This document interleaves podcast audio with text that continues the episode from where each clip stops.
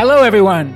This is Jason Jacobs. And I'm Cody Sims. And welcome to My Climate Journey. This show is a growing body of knowledge focused on climate change and potential solutions. In this podcast, we traverse disciplines, industries, and opinions to better understand and make sense of the formidable problem of climate change and all the ways people like you and I can help. We appreciate you tuning in, sharing this episode, and if you feel like it, leaving us a review to help more people find out about us so they can figure out where they fit in addressing the problem of climate change. Today's guest is Camila Thorndike. Most recently, Camila managed Senator Sanders' portfolio on climate, energy, environment, territories, and tribes. The focus of her tenure was the Build Back Better Act passed in 2021 out of the Senate Budget Committee and House of Representatives. The majority of the bill's climate policies were retained in the subsequent Inflation Reduction Act passed by the Senate in 2022. I was excited for this one, especially as a follow up to the recent episode I did with Benji Backer, who, of course, is very active in the conservative climate circles. And Senator Sanders, of course, plays on a different side of the spectrum on the progressive left. And it was very interesting, especially just after the Inflation Reduction Act passed to hear from Camila on how she's feeling about it, what aspects of it she thinks should be celebrated, where it missed the mark, where we go from here, but also just a higher level discussion, of course, on her journey to doing the work that she's doing and how she got into activism, how she got into climate work, but just a really great long form discussion on things like climate justice, energy poverty, the policy and regulatory landscape and how it's evolved. We talk about the polarized climate in the US politics. We talk about the two party system and whether it's run its course. We talk about the role of innovation, how far it can take us, and also just a punch list of thorny topics, stuff like nuclear, stuff like carbon removal, stuff like carbon markets and offsets, stuff like net zero commitments from big corporates, the role of fossil fuel companies and the role of fossil fuels today and looking forwards, and a number of other things. At any rate, very thankful that Camila took the time to come on the show, and I hope you enjoy it. Okay, Camila Thorndike, welcome to the show. Thanks so much for having me. I am so excited to have you. And it's funny because we, well, it's not funny, but we had a little mix up the first time we scheduled this. And I found out that the podcast recording software we use can only record one at a time. And Cody had a different one recorded in the same time slot. So we couldn't do it. And I was like, oh man, if we don't get Camila to come back, I'll be so disappointed. But you were very gracious. And, and it's also just such interesting timing because you recently stepped down from your role with Senator Sanders and, you know, the IRA bill, of course, just I was going to knock on wood, but I, I mean, I think it passed, right? It did. Yeah. So there's so much to talk about. And this is like your first time, I think, after stepping down where you're actually taking a breath and saying something publicly. So what an honor for our little show. Well, thanks so much. It's fun to get to speak on my own behalf now. It's going back to the old days for me.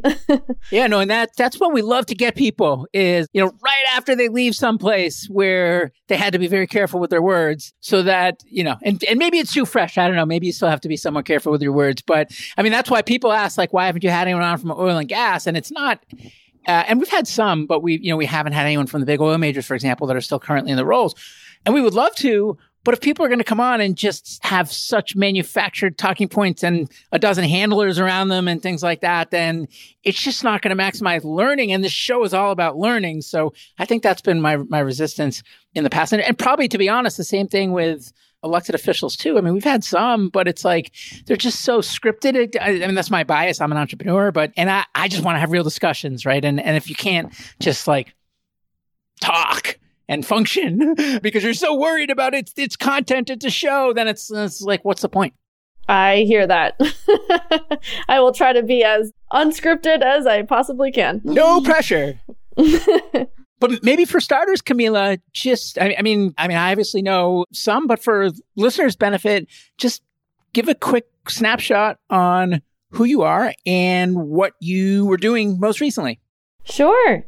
So I'm originally from Southern Oregon. My mom is a organic cut flower farmer. So I grew up down there on the farm with her in the summers and my dad rode his bike 40 miles a day to work and back doing actually sort of small manu- American manufacturing, which will loop back to our the bill that just passed. So I just grew up in a part of the world where I had a lot of incredible outdoor time and a really supportive community with parents who were really involved in the community itself and have been an activist myself since about sixth grade. I started in human rights, tried to get all my friends to come to my Amnesty International club during lunch instead of go shoot hoops or whatever it was. I don't mean to interject, but I just want to say I have a fifth grader, and that's crazy because I see what you know him and his friends are doing, and it's definitely not you know setting up Amnesty International booths and and and and being an activist. So major props. But anyways, keep going. Oh, well, it was fun to discover at the end of high school, early college, that organizing people to take action on on things that I, I think matter can be a job, which is why I love what you're doing here to show people all the pathways to be of service to something, you know, greater than ourselves or greater than profit. And and I really discovered the kind of climate movement per se in its early days as a freshman at Whitman College. I'd taken a gap year and seen my family all around the world. I had family in South America, in Australia, and Europe, and the first impacts were becoming clear if you were looking. I spent my 18th birthday. My cousins got me a little scuba diving adventure on the Great Barrier Reef, and I saw the bleached reef on one side and the healthy reef on the other. And my grandmother was in Santiago, Chile, and could see the snow, you know, receding up the mountain higher and higher every year and the rains coming at strange times. And so when I got to college, I had already realized that all my human rights passion, you know, and all the, the progress that had made been made, especially for women and girls around the world, would be rolled back. we would lose so much for human rights, for democracy, for equity if we didn't really look at the existential threat to our environment. So I got involved with Bill McKibben's first work, Step It Up, the beginnings of the 350.org, divestment movements, everything to come, and was there in 2009 lobbying for the Waxman Markey cap and trade bill, as were 12,000 young people from all around the country wearing green hard hats and listening to Van Jones. And so what we'll probably talk about today is sort of a real bookend to that journey as as so many people have been fighting for US climate legislation for for decades and we failed back then. It didn't clear the Senate. So to have any kind of climate legislation actually make it through that anti-democratic chamber feels a bit like a miracle. So you, I mean, you talked about some of that activism back in the Waxman Markey times, but what about professionally? So what was your first foray into the professional world? And then how did that ultimately intersect with the climate and energy work that you've been doing most recently? Sure, yeah. So after that bill's failure, I was a junior in college, so many people dropped out of the political side of the movement and looked at, well, you know, if we're not going to get climate legislation, how can I make a difference? And to me, the answer was looking at conflict that would arise over natural resource scarcity. So I was lucky to get a Udall scholarship, which is a small federal scholarship based out of Foundation in Arizona. And that gave me the opportunity to intern for the U.S. Institute for Environmental Conflict Resolution, which I think now goes by a different probably equally long name. But it helped federal agencies resolve conflicts between each other and engage in upstream policy planning, as well as facilitate really pre court decision making between the agencies and the communities that they impact. So you might think about like waste siting on Bureau of Land Management territory and how that impacts Native American communities or the Clean Air Act and how you might promulgate regulations starting with, you know, really upstream planning between several agencies, EPA, CEQ, and the like. So it was uh, the whole idea is that there's there are these tools to enable humans to make better decisions together collaboratively that lead to more win-win outcomes and keep people out of costly litigation and protracted difficult court battles. And so that was a really important foundation to my organizing and campaigning going forward as I took those skills and then ran the outreach for a large public land use campaign in southern Arizona to try to build public support and consensus that maybe we don't need endless sprawl and to turn the demand for livable, walkable communities into actual policy in the general and, and comprehensive plan updates at the county and municipal level. And then I founded a nonprofit called, now it's called Our Climate. It was started in Oregon to get young people skilled up in direct climate policy advocacy and get folks engaged in that through large public art projects. So from about 2014, 2015 until 2016, I started that organization with an incredible crew of, of young people. And we introduced two carbon pricing bills in the Oregon state legislature and helped generate this groundswell of, of grassroots support that then led me to DC. And I led a carbon tax and rebate campaign there that turned into a 100% renewable portfolio standard. It was it's still the strongest such law in the country with the Chesapeake Climate Action Network that I was working for. And then I went to grad school and then did some other things and then I went to the Senate. So there's my life. uh-huh. And we can't gloss over what you've been doing most recently. So maybe just give a, a quick snapshot on what you're doing with Senator Sanders and his team. Sure. So I joined Senator Sanders' team as Energy and Environment Legislative Assistant.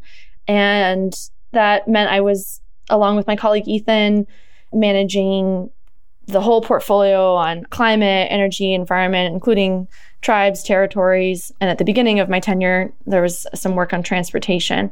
So, tracking bills, staying abreast of the issues, drafting talking points, making vote recommendations. That's part of the work of being a, a legislative assistant. Great. So, first of all, thank you for that. Super interesting and also super exciting for me because I don't think our professional back, other than of course climate, like our professional backgrounds haven't overlapped at all. And your background and training is such an important lever for change. And it's one of the ones that I probably understand the least. So anyway, it's just psyched to to have this discussion. And probably a lot of our listeners, not all of our listeners, they come from diverse backgrounds, but I think a good chunk of our listeners are in the same boat as me. They're coming from, you know, the traditional technology world, startups, things like that. And, but really want to understand how to make a dent in climate. And if you really want to make a dent in climate, there's no silver bullets, right? I mean, you need something from everything, right? So, but we can come back to that. What I like to do in these episodes, and I've started doing more recently, is before we actually get into your work, just get some context of how you think about the problem itself. So, can you talk a bit about when you first started organizing and being an activist and and also of course your your professional pursuits like how did you think about the problem of climate change then and how has that evolved since you first started doing this work many years ago I was about 15 when I first saw that classic hockey graph, hockey stick chart, right? With just temperature and emissions going sky high without end. And I plotted my own lifetime against that and realized that, you know, around the time that I would especially be considering having kids or whatever in my around my 30 30s, I you know, we would start to see the escalation of this crisis and so that was when I realized that at the time the grown-ups were not coming to save us and my generation would have to, you know, fight to take the wheel. and so it's always been a truly existential question for me, you know, re- thinking far ahead. I think of climate change as a failure of imagination, both in terms of not understanding just how horrific the unraveling of our natural systems and and cycles and resources and livable temperature ranges and the rest, you know, really can be. And it's also a failure of imagination or has been in terms of solutions and what a wonderful world might be possible if we were to take the problem seriously. And, uh, you know, you've seen that cartoon probably that has a United Nations conference with a drop down banner and you know a list of of things that would be better. Like why why wouldn't we want cleaner air want safer communities want more money in our pockets? All all of these co-benefits that would be possible. That so that's sort of how I've tried to engage the public and build coalition is both the immediate benefits that we can accrue from taking action on the policy level knowing that individual action really is is not enough and it never has been enough and in fact has been cultivated by industry in a backlash to the bedrock environmental laws passed in the 70s to make us think of ourselves as individual consumers instead of citizens and make these overwhelming problems that they are causing the responsibility of an individual consumer and you know whether or not you brought your reusable tote bag to the grocery store today. So my work is trying to expand our imagination and understand that this is a collective action problem that that requires all of us to get engaged in social change. Uh-huh. And obviously you're a lot more well versed in the nature of the problem now than when you started. But what about your worldview on the nature of the problem? Do you think about it similarly, or have there been any noticeable differences or evolutions in how you frame the problem in your own head? Oh, that's an interesting question.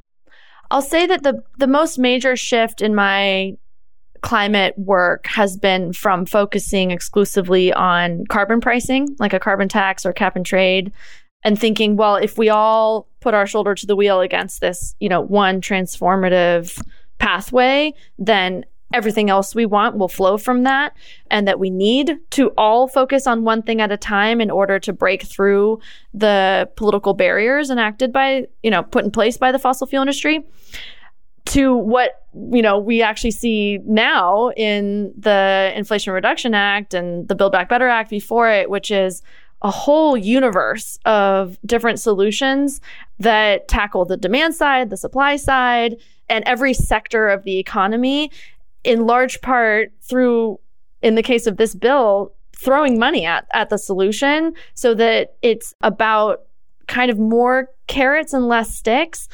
I'm not saying that I I still very much would love to see an economy wide, you know, economic shift that properly prices the incredible costs of pollution and fossil fuel use.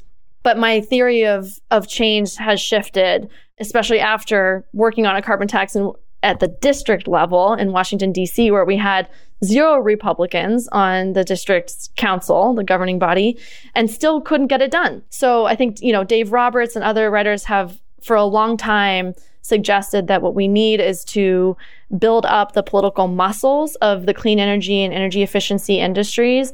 And then, you know, we'll be on a more level f- playing field politically in order to enact the kind of you know deep level change that we need and that it's it's not an either or right? Like we actually can think about penalizing fossil fuel use while incentivizing clean energy.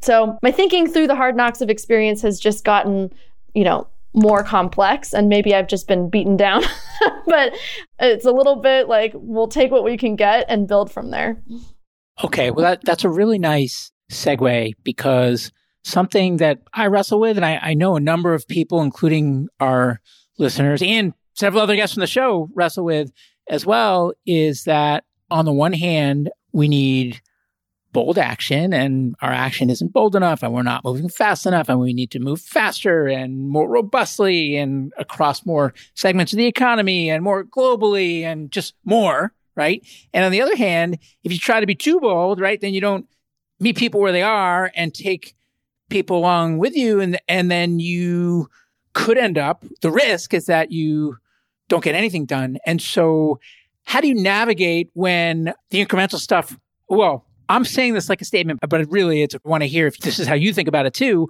When the stuff we need is the bold stuff, but the bold stuff isn't going to get done. And so get done what we can, which is the incremental stuff, but the incremental stuff won't get us to where we need to go. So what do you do with that? How do you move forward?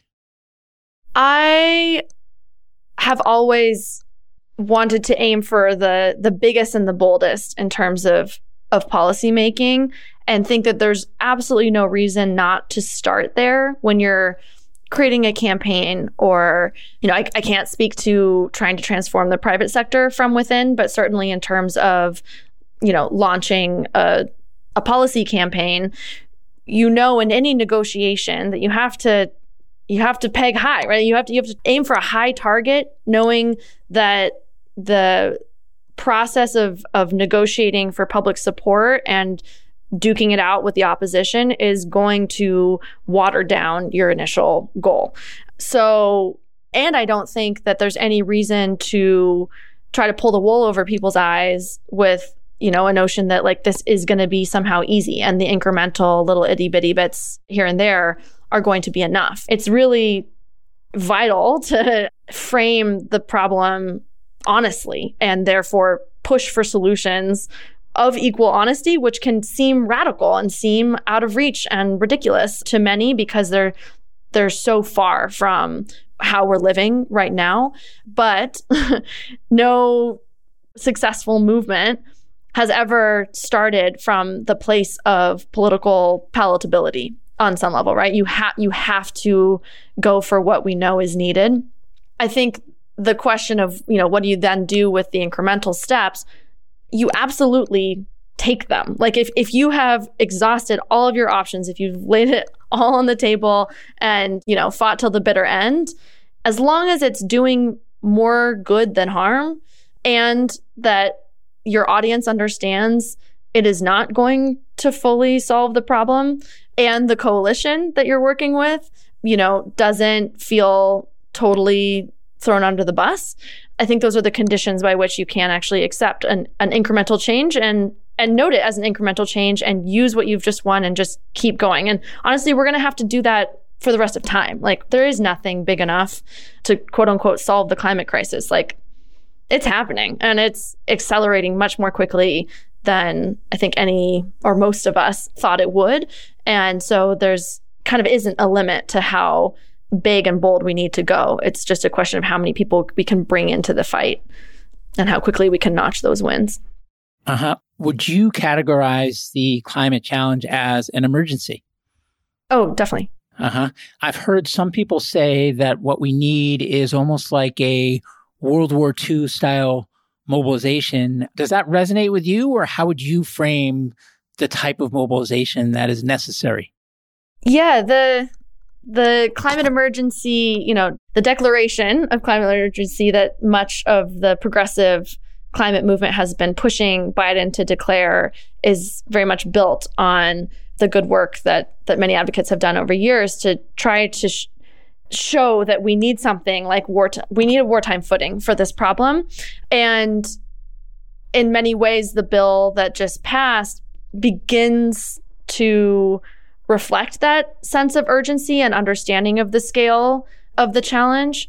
You know i don't think a 4 degree celsius world is truly imaginable to, to many of us. I think we can kind of like sci-fi our way there maybe but there's no amount of money or work that if we imagine ourselves in that sort of like parched, burning, flooded, hungry, armed landscape would wish that we hadn't spent. So that's the problem of of the climate crisis is that the moment we're in now is there's such a big lag between the emissions and their consequences, and then the actions that we take to try to solve the problem, and any sense that what we did, you know, turned down the temperature.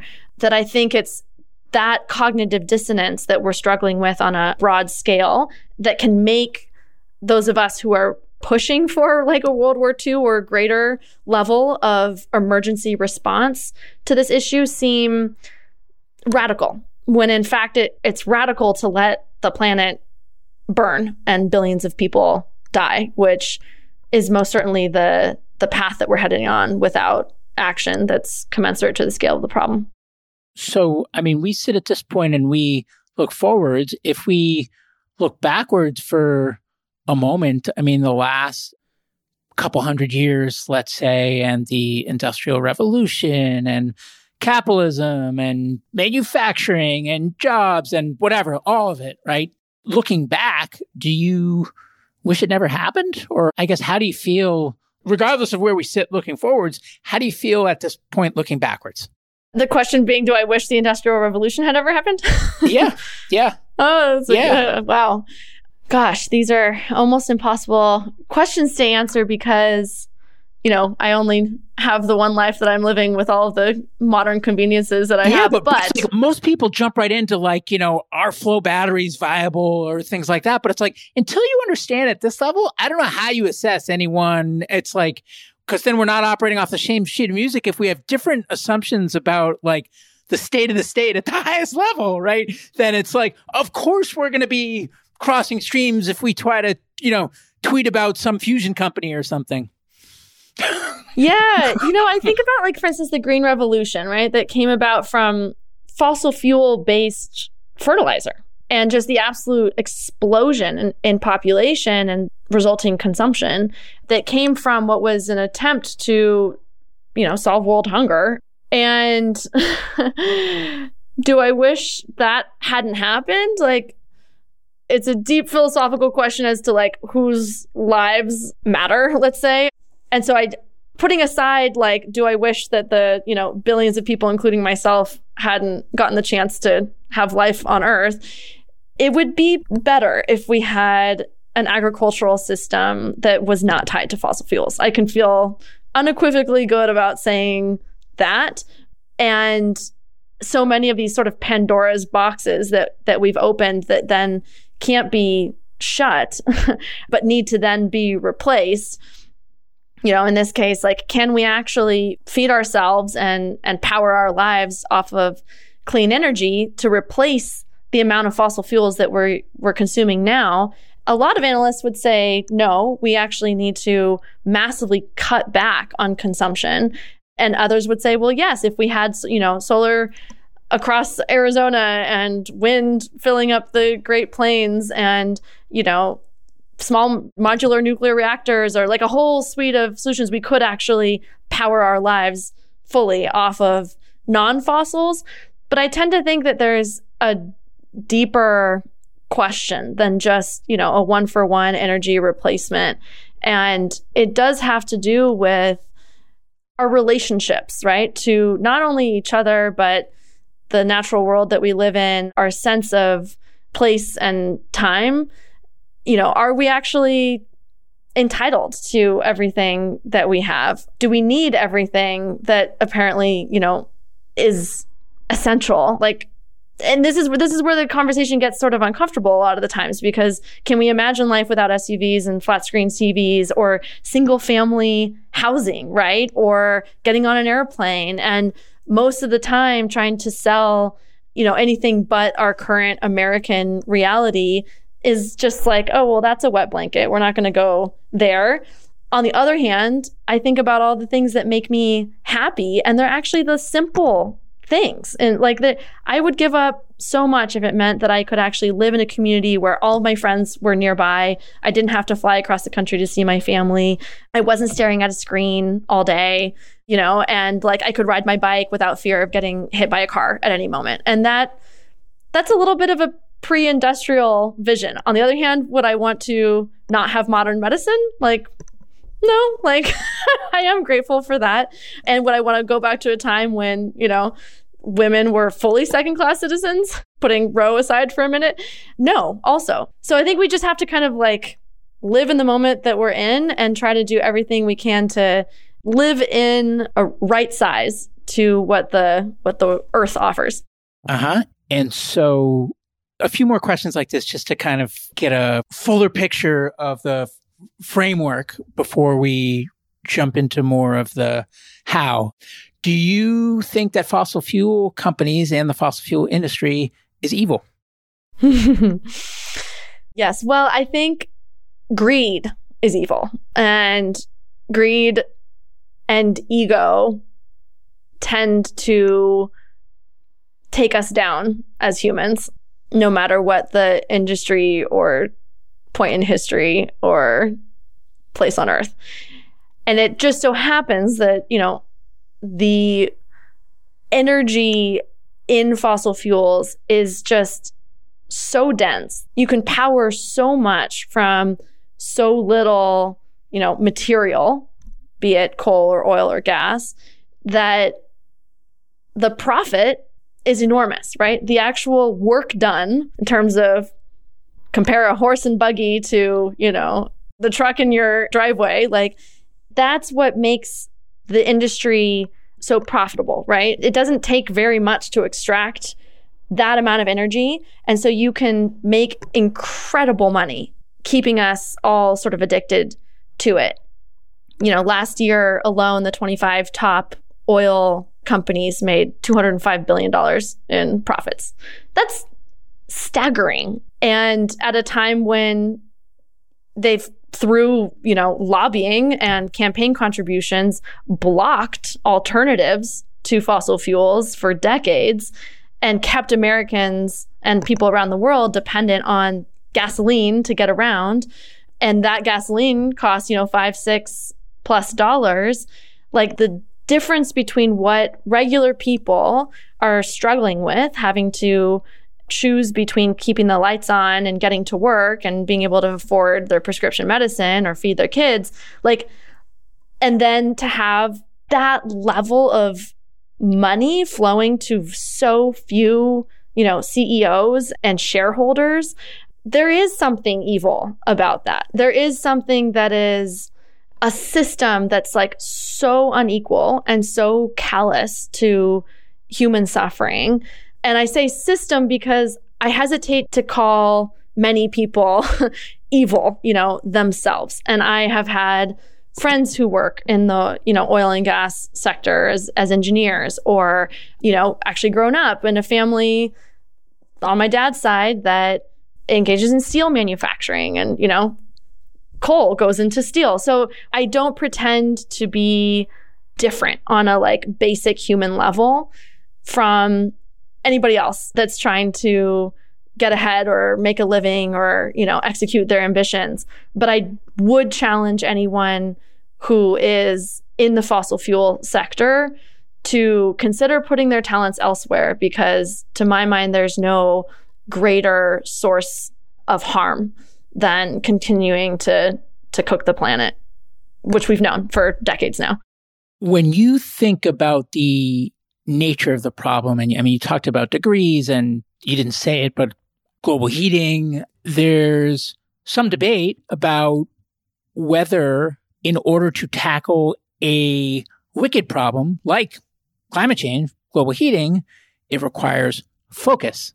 Like, for example, carbon or GHGs versus how everything's intertwined and you can't reform this thing without reforming that thing and this thing and that thing and everything needs to change together. I feel like we're right back to the same chicken and egg, right? Of like, well, let's say that's true. Well, if we try to change everything at once, we change nothing.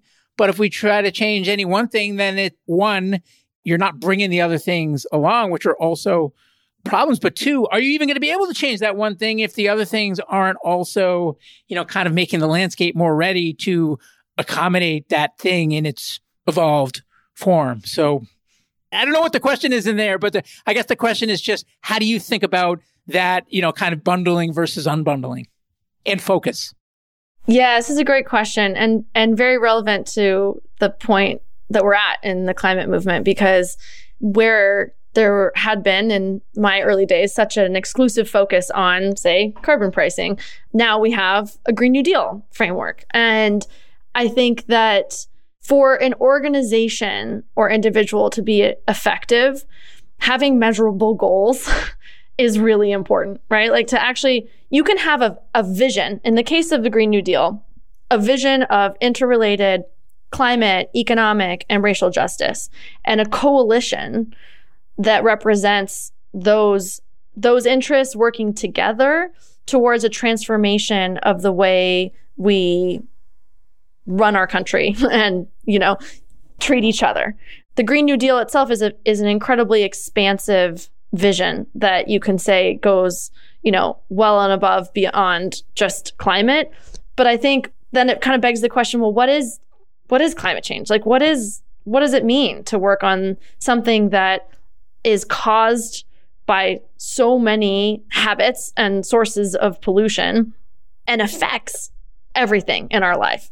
And so I would say that for us to be effective in trying to reduce pollution and ensure that we can continue winning legislation that makes it possible for us to get off of fossil fuels, you actually do need to have a somewhat broad lens because let's just look at the problem of sacrifice zones in this country. If you have a politics based off of white supremacy, like white people owning black people for chattel slavery to create cotton that produced the wealth of this country, and then the epic fights that are still going on to decide whether we would hold together in the Civil War and whether, you know, we would actually create some sort of equal society in, in Reconstruction and then its failure and everything that followed, right? The Electoral College, the existence of the Senate, the use of the filibuster. Like racial injustice is part and parcel of American government and politics. And that relates to climate change in the sense that fossil fuel companies cite their extraction and their waste zones near black and brown communities. So can we really take on the fossil fuel industry without listening to and incorporating and boosting the voices of the people who have borne you know the greatest harms from that industry and preventing that industry from you know being a backyard terrible neighbor to anyone well that means that we actually have to value there has to be racial justice so that there aren't sacrifice zones where the industry can continue polluting. And that means we have to have a coalition that also cares about, you know, black maternal mortality rates or voter suppression. Like all of these things are connected. And I think it's very important that we have an overarching narrative that paints the big picture. When it comes to actually passing a bill, we have to also be able to identify what is the bill that we want to pass and measure its success. And that's what I actually really like about working on policy is that you know whether you win or lose. You know whether you got something done or not. And I imagine the private sector, you know, objectives and key results and KPIs and you know everything is is also very very measured. It, it's just the question of what are we measuring. And in that sense, I don't think it's just greenhouse gases. I don't think it's just, you know, temperature in an average way. It's have we actually brought everyone along? Otherwise, there's going to be places and loopholes that the industry can continue doing dirty business. We're going to take a short break so our partner Yin can talk about the MCJ membership option. Hey folks, Yin here, a partner at MCJ Collective. Want to take a quick minute to tell you about our MCJ membership community, which was born out of a collective thirst for peer to peer learning and doing that goes beyond just listening to the podcast. We started in 2019 and have since then grown to 2,000 members globally. Each week, we're inspired by people who join with differing backgrounds and perspectives. And while those perspectives are different, what we all share in common is a deep curiosity to learn and bias to action around ways to accelerate solutions to climate change. Some awesome initiatives have come out of the community. A number of founding teams have met, nonprofits have been established, a bunch of hiring has been done, many early stage investments have been made, as well as ongoing events and programming like monthly women in climate meetups, idea jam sessions for early stage founders, climate book club, art workshops, and more.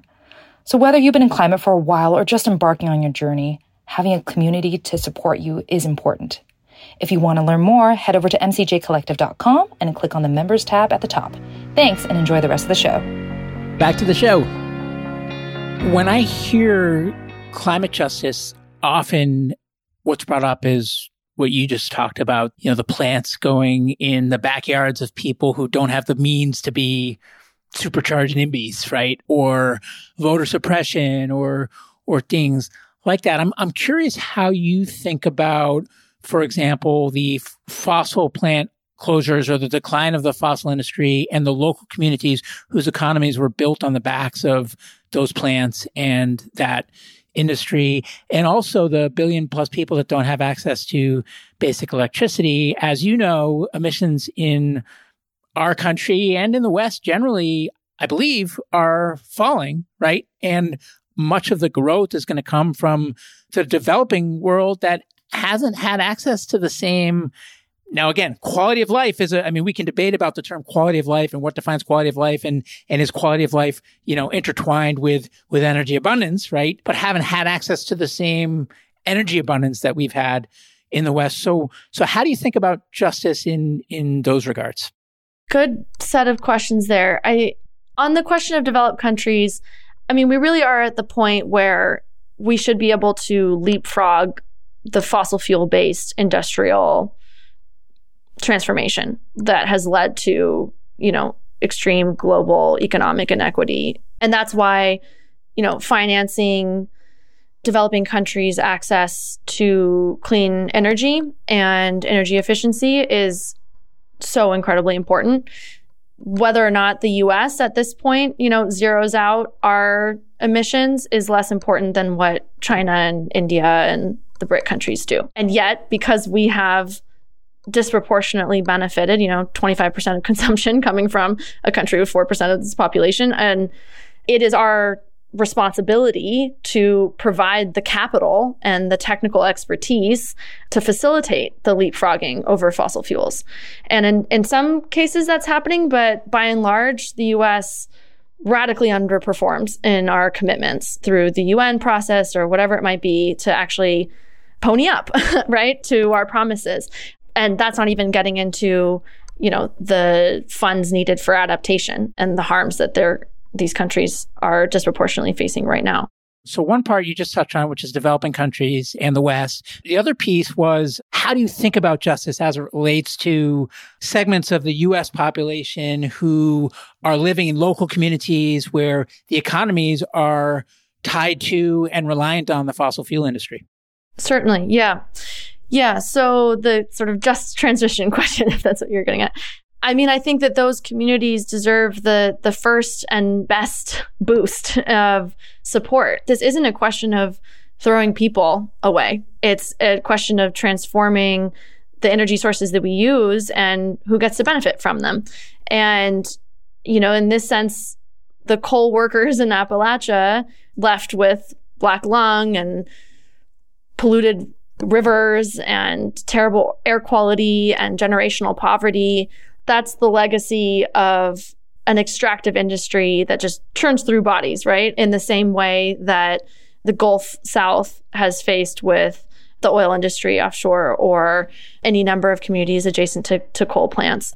And, you know, I think that that is a very positive development in the kind of climate space, if you will, is to really start to talk about these people, you know, who have brought us this energy and then basically been left to die. And if we are serious, those of us in the clean energy and efficiency spaces, about this promise of a new economy delivering benefits to everyone and that therefore everyone should vote for it, we really have to make sure that these jobs are not abstract in any way. And I think that the transition, for instance, from tobacco workers in the Southeast to when there was the effort, right, to get people to stop smoking, in many ways, there was some failures in the just transition then that we should be learning from. Like, if you're working in tobacco cultivation and, and harvesting, are you really going to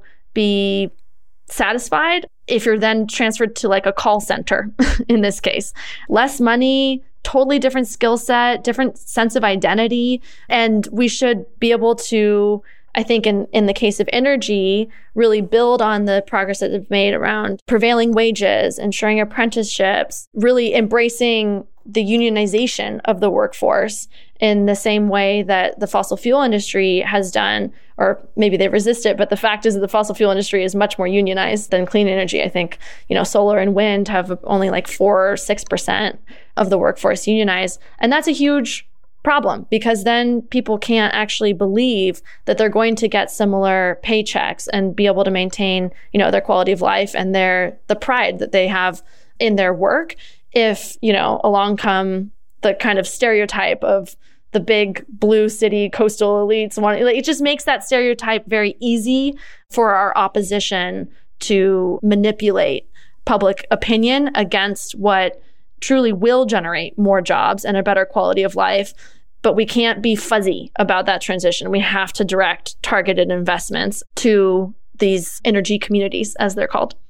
Uh-huh. And and some would rightfully argue that every day we enable fossil fuels to continue being burned, the planet will continue to get hotter, and therefore we should get off of fossil fuels as quickly as possible. And others would point out that that you can't just rip the band-aid and be done because millions of people would die and suffer and that we're still reliant on them whether we want to be or not. So how do you think about the phasing of the transition and how to balance transitioning as aggressively as possible with minimizing how much glass gets broken along the way. And when I say glass, I'm talking about, you know, human mortality and suffering.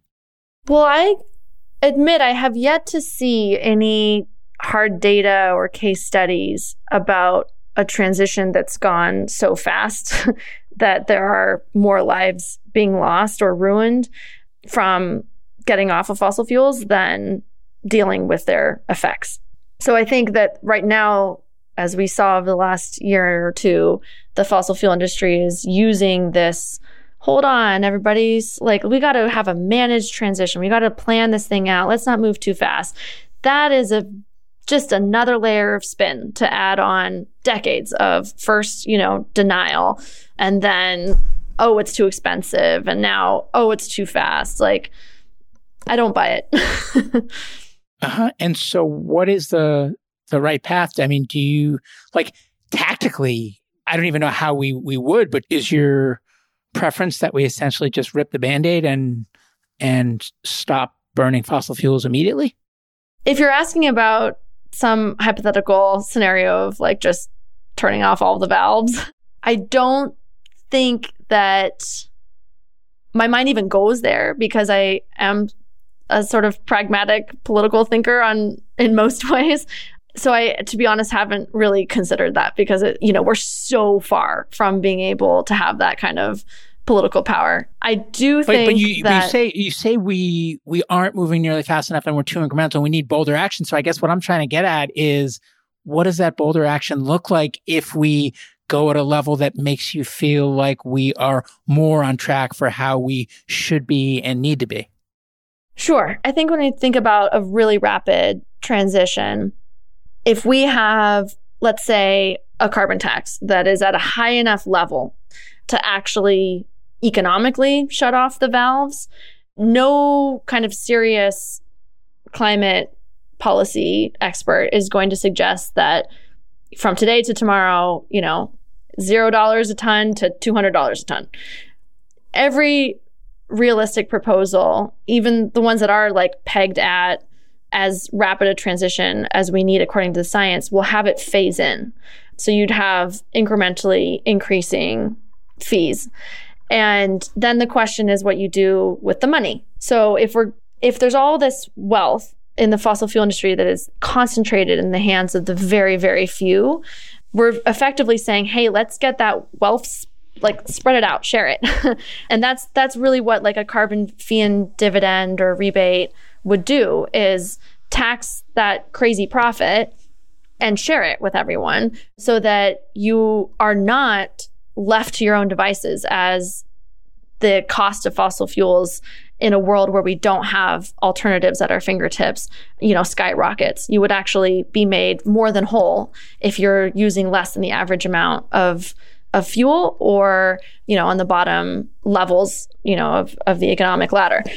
So that's one scenario in which everything is kind of phased in, but rapidly increases so that basically these there's not an option. Like you shouldn't be able to afford this stuff, but you have all this money coming to you in your pocket. We also, though, have to have these targeted investments to actually build up the alternatives to fossil fuel, which this bill and certainly the Build Back Better Act did. From you know manufacturing to transportation to clean energy sources themselves. That just like most periods of rapid innovation in our country whether it was the industrial revolution or the creation of you know the internet era it required huge government investment you know in r&d and really targeted subsidies and that's what the investment tax credit and the production tax credit which have existed for a long time for clean energy have done and that what this bill is trying to do across the board is say like let's throw a lot of money at this so that It's not an either or. Like you're not jumping into an un like at this chasm. You actually have alternative products and ways of getting around. Uh-huh. Well, gosh, I have so many additional questions on the path we're on, but I mean, given that we're already a good, I mean, more than 50 minutes into the episode, I haven't asked you yet. What do you think about the bill? It's a good start, is my answer. I don't think that, uh, you know, 300 plus billion dollars of climate investment comes anything near to what you know Senator Sanders was proposing originally. It was six trillion dollars for the Build Back Better Act, and obviously not all of that was climate, but but the original Green New Deal on the campaign was like 10 trillion. So in terms of scale, it's true to say that this is the largest investment that our country has ever made in dollars for climate action.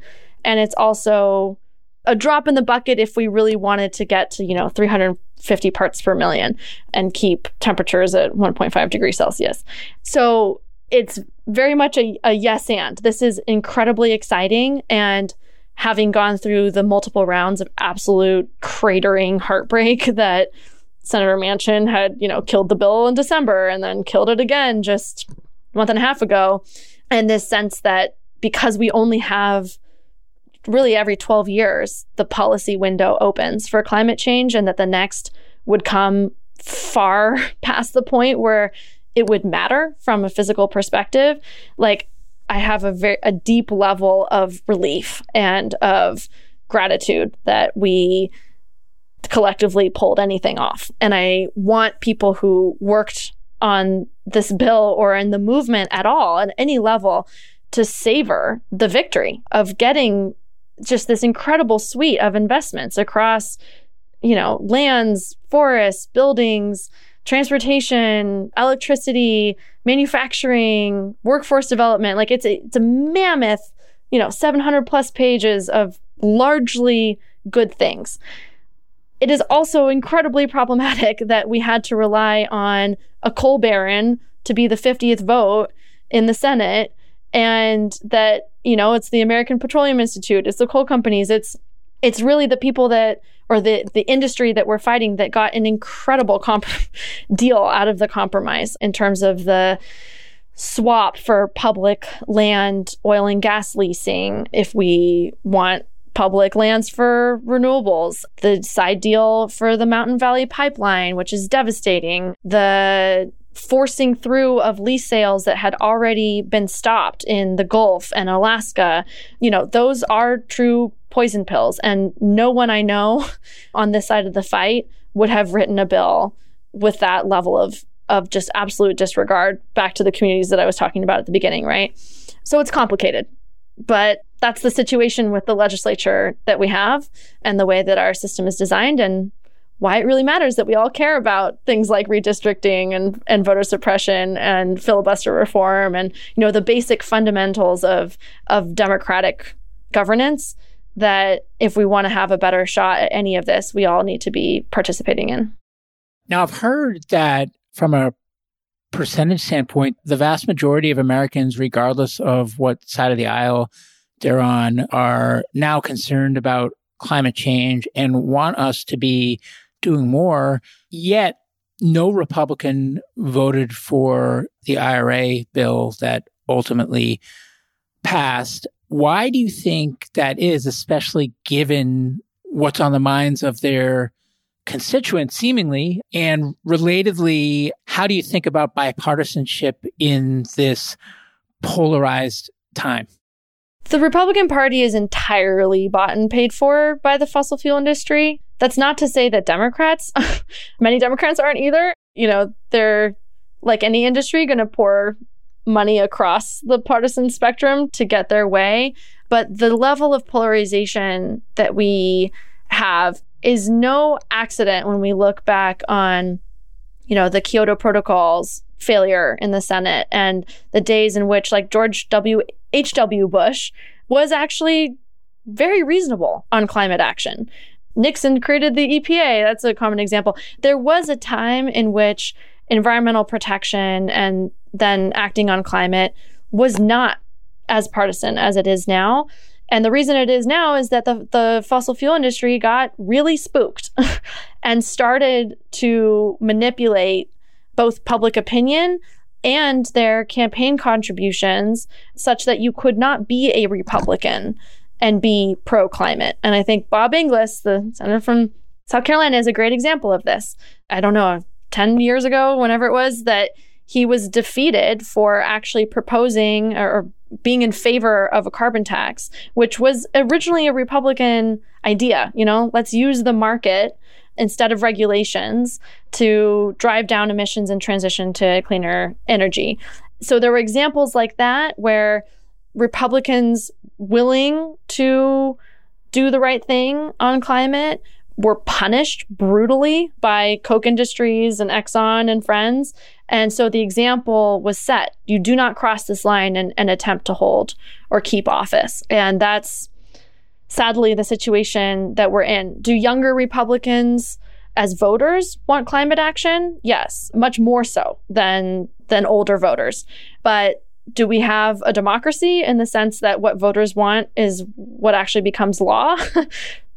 no, in many ways, right? What what capital wants becomes law. And I think that I would keep an eye on how many Republican districts and voters and thought leaders and CEOs can be shifted into clean energy as a, a growing industry and see how, in tandem with the unionization of clean energy jobs and the direct investments in communities that, you know, will actually have better lives due to a transition from fossil fuels, that's where there might be some promise, but it's going to take a minute. Uh huh. And then, same question in terms of the Democratic Party. So, how do you think about the polarization within the Democratic Party? And how do you think about the two party system in general, given where we sit? two party system sucks. That's my very sophisticated thesis on, on this problem. I would love to have a parliamentary system or something that where people can sort into the you know ideological and kind of value camps that then have to broker compromise through coalitions that really could you know, end up with something similar, but we don't have to pretend that like Bernie Sanders and Joe Manchin are both somehow in the same party, right? In many ways, they don't line up at all. And you wouldn't have that label in the UK that they would both be wearing.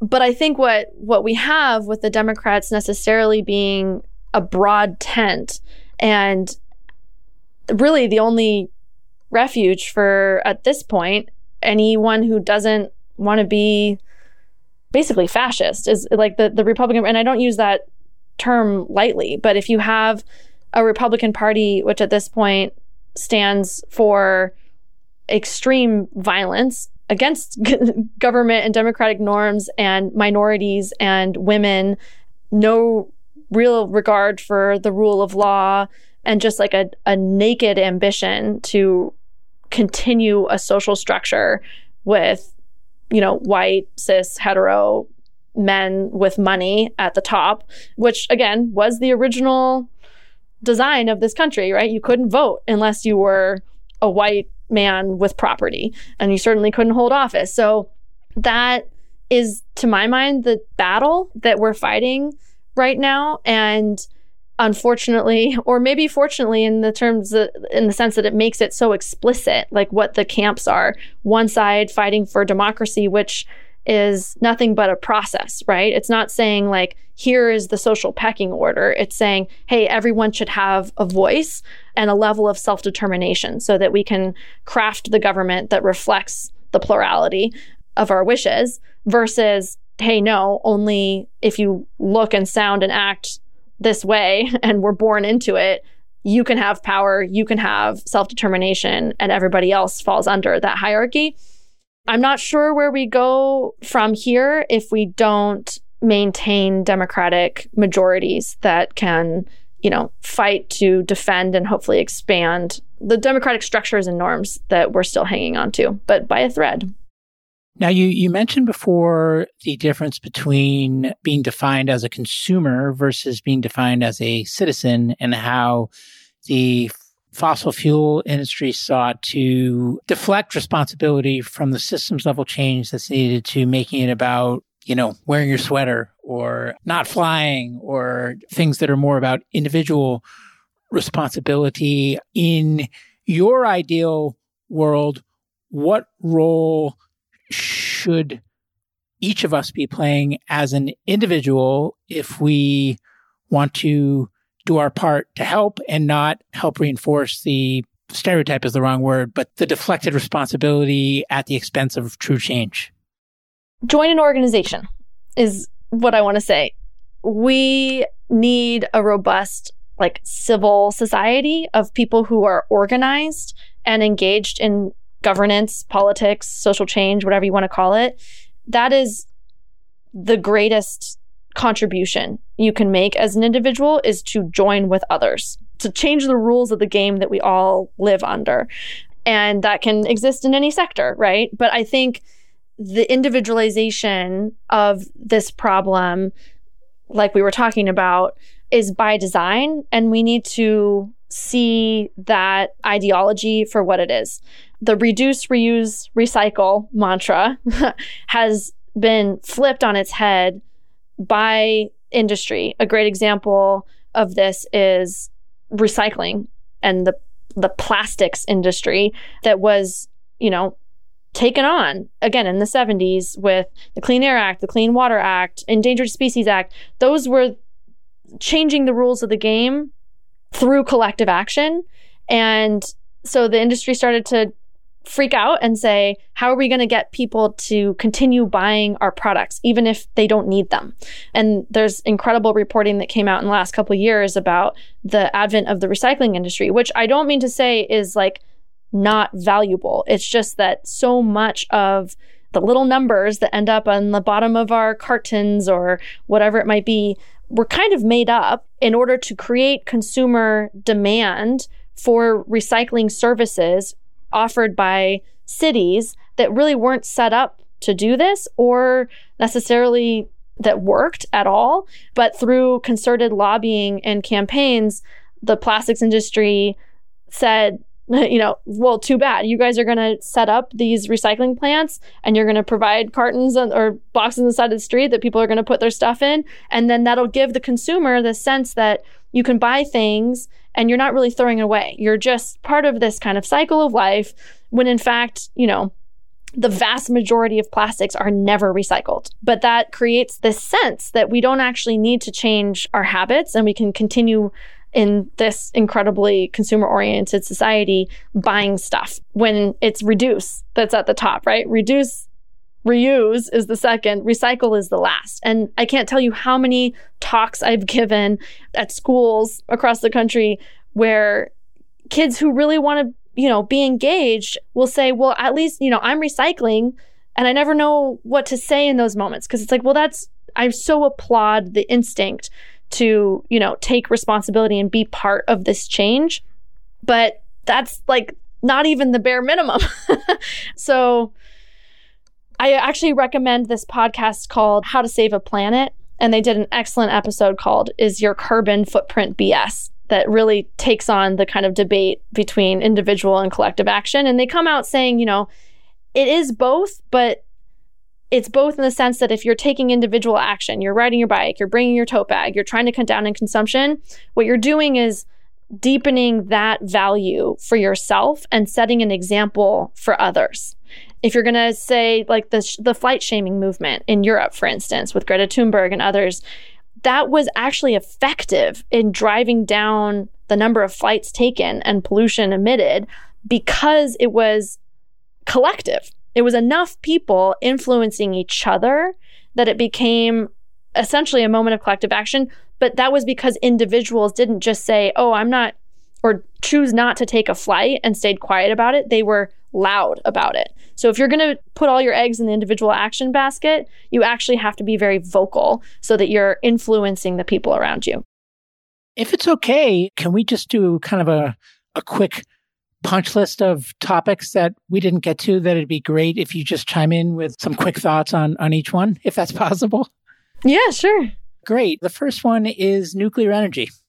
Nuclear energy. Well now that i'm not in the Senate, I can say that, you know, about half of our carbon free electricity in the US comes from nuclear. And it would be very difficult to meet our climate goals if we were to shut those plants down. There's a difference between investing billions in building new plants to the detriment of renewable energy and choosing to like do away with the plants that we already have online.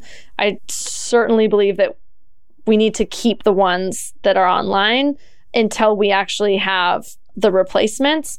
Building new nuclear is a different question because you can't you can't not take into account the incredible harms from mining uranium and then the wicked problem of transporting and storing waste. Those are not trivial concerns and they disproportionately impact the communities again that always bear the short end of the stick of all these extractive industries.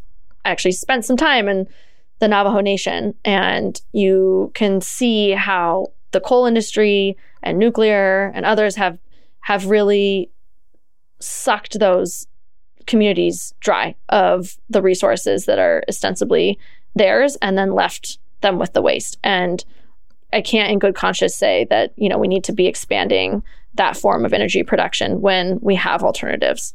Uh-huh. What about the role of technological innovation in general in addressing climate change? It's necessary but not sufficient. we have the technologies that we need to get off of fossil fuels and live more sustainably.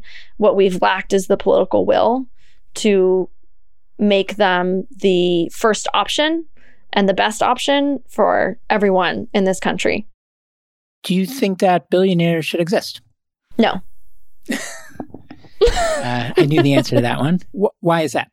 There was an interesting study, I want to say in about 2014, out of NASA that tied wealth and income inequality to environmental destruction.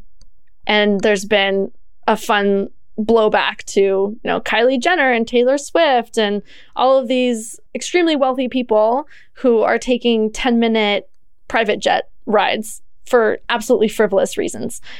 The level of destruction and consumption and impact that the very wealthiest are responsible for relative to the proverbial 99% is astounding if you look at those numbers. And I wish I had them off the top of my head, but like we cannot, as a functional civilization, have that level of waste enabled by people who have no idea how much money they have and are willing to literally light it on fire.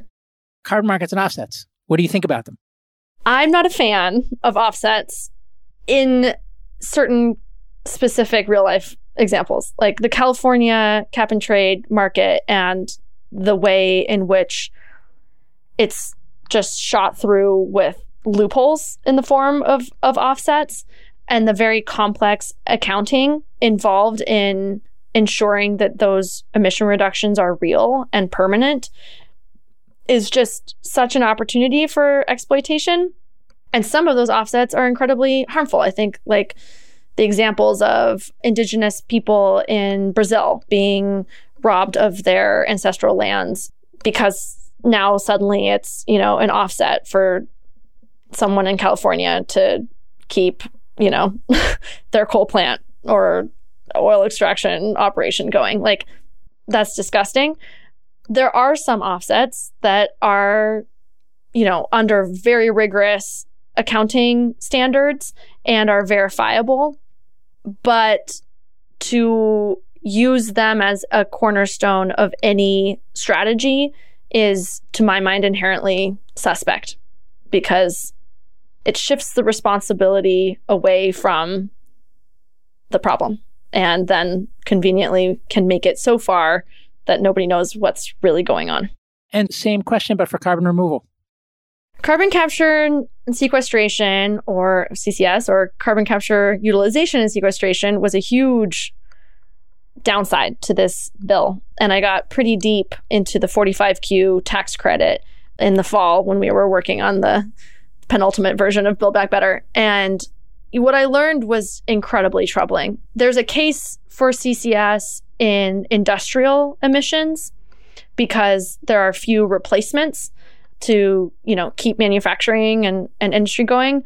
There is not a case for electricity sector CCS because we need to just shut down the coal plants and we can. That's fully viable. And so this tax credit that is a huge subsidy to the fossil fuel industry, so large in fact that some coal plants can be kept online producing basically no electricity but still reaping in profits that are literally just a handout from taxpayers. Like that's wrong. Further, the majority of carbon capture and sequestration has been used for something called enhanced oil recovery, which is just, you know, turning the captured carbon into a liquid form shot into spent oil wells to extract even more oil. Nobody can pretend that that's a climate solution. What about direct air capture, direct ocean capture? I can't speak to that. Sounds promising. I don't know enough about it. Also, most of these solutions are the last ditch. Oh crap, we, you know, forgot to actually turn off the fossil fuels and now have to deal with far too much carbon in the atmosphere. We're going to have to do that anyways. It's just a matter of operation. Can you know order of operation? Can we throw all the money that we're saving for this kind of last minute miracle solution into the technologies and policies that we know actually do work. Could we do that first? That would be my preference. So, one last one on this, and then a magic wand question, and then we are done. But the last one, it just kind of comes full circle to what we talked about earlier in the discussion, which is around carbon pricing. I've heard some people say as they were reveling in the celebration or the relief or whatever adjectives you want to use of getting the IRA bill passed that it could have come much sooner if the economists hadn't been proposing and pushing on uh, pricing carbon for so long. Do you agree with with that assessment? And relatedly, how do you think about a carbon price where we sit today, given some of the evolving views that you referenced earlier in our discussion? I don't blame people for wanting to replicate the solutions that we were seeing in British Columbia, for instance. They had a carbon tax, it was reducing emissions, it wasn't incredibly painful. And that was a whole, you know, era of effort. I also don't blame people for thinking at first that because it was originally a conservative climate solution that maybe there was some sort of bipartisan path forward. However, I guess it depends on like where you were working. Having pushed and fought for those in Oregon and sort of tangentially in Washington state, there was a moment in which, like, all of us failed. We couldn't get it done. And then, like, yes, you do need to pivot into this investment approach. I also don't think that, you know, no offense to the economists, but I'm not sure if they had the power to begin with to stop anything or for the discussion to get derailed. I don't think that in the Green New Deal fight, it's not that you know, carbon tax or cap and trade somehow got in the way of that momentum. It was a building of, from a new generation of a new vision that got us here, learning from the lessons of, of what we what we couldn't get done before. If you had a magic wand and you could change one thing that would most accelerate our progress in riding the ship, if you will, what would you change and how would you change it? Really comprehensive, unfiltered civics education in high schools and colleges. Let's even go to kindergarten. We need to have an electorate that understands both the mechanics and the you know why and wherefore of of government. We need pretty revolutionary change across the board and our education system is not built for that. So if we want you know, the kind of climate policy that we all deserve. We need millions more people activated, immune to the BS coming from the fossil fuel industry, engage with their lawmakers, knowing how to build coalition, knowing how to get stuff done in their communities. And that starts from an early age. What's next for you, Camila? I'm taking a break, which I'm enjoying to the fullest, and in kind of final stages of deciding between a few different routes, which, because by the time this is published, might be decided. I won't give away too many of the details there, but I'm I'm very excited to translate the you know knowledge and connections that I've built through my Senate work into supercharging the fight on implementation of this bill and the next round of, of policies that we need to pass. And is it fair to assume that you'll end up somewhere in the public sector? Yes, I will be staying here forever. Is there anything I didn't ask that I should have, or do you have any parting words for listeners? And let me couch that with we have lots of people that listen to the show and they have many different reasons for listening. But one thing that they tend to have in common is whether they've been working on this problem for a long time or just recently, or they're determined to do it and not doing it and trying to figure out how they all tend to really care about the problem and feel compelled to try to help, but they might be in many different phases of their journey and also from many different backgrounds, functions, geographies. So there's just some context for you. What do you want them to hear? I wish that I could have a little whiteboard here to draw a Venn diagram that I learned from Ayana Elizabeth Johnson, who's one of the authors of All We Can Save, which is my number one recommendation for climate literature. Read that book, it'll change your life. And what she has designed is this beautiful, simple way of kind of figuring out your place in the movement. And I'm guessing that based on the smile on your face, this might have been mentioned on the podcast or you've seen it. But the question of what brings you joy, what work needs doing, and what are you good at? And the overlap between those three questions is your climate action. Amazing. Well, I can't thank you enough for coming on the show. Such a different perspective than we've covered before and just a really important one. So again, thank you. I can't wait to see where you end up. And I'm so glad that you're now hopefully a part of the MCJ tribe and a collaborator in the fight because you're clearly passionate and mission driven and you've been doing this for a lot longer than I have and your enthusiasm is infectious. So thank you for coming on the show and also for all of your hard work. Well, Jason, thank you so much. And I want to make myself available to anybody who, you know, is trying to figure out more of the public side. If you want to get engaged in politics or campaigning or organizing or nonprofits, happy to be a resource. Be careful what you wish for because you are going to get buried. So, with that, oh, okay. Thanks again for joining us on the My Climate Journey podcast. At MCJ Collective, we're all about powering collective innovation for climate solutions by breaking down silos and unleashing problem solving capacity.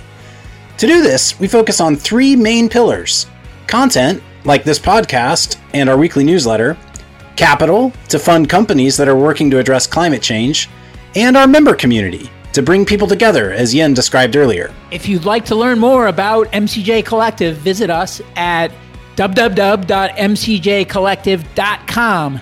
And if you have guest suggestions, feel free to let us know on Twitter at MCJPod. Thanks, and see you next episode.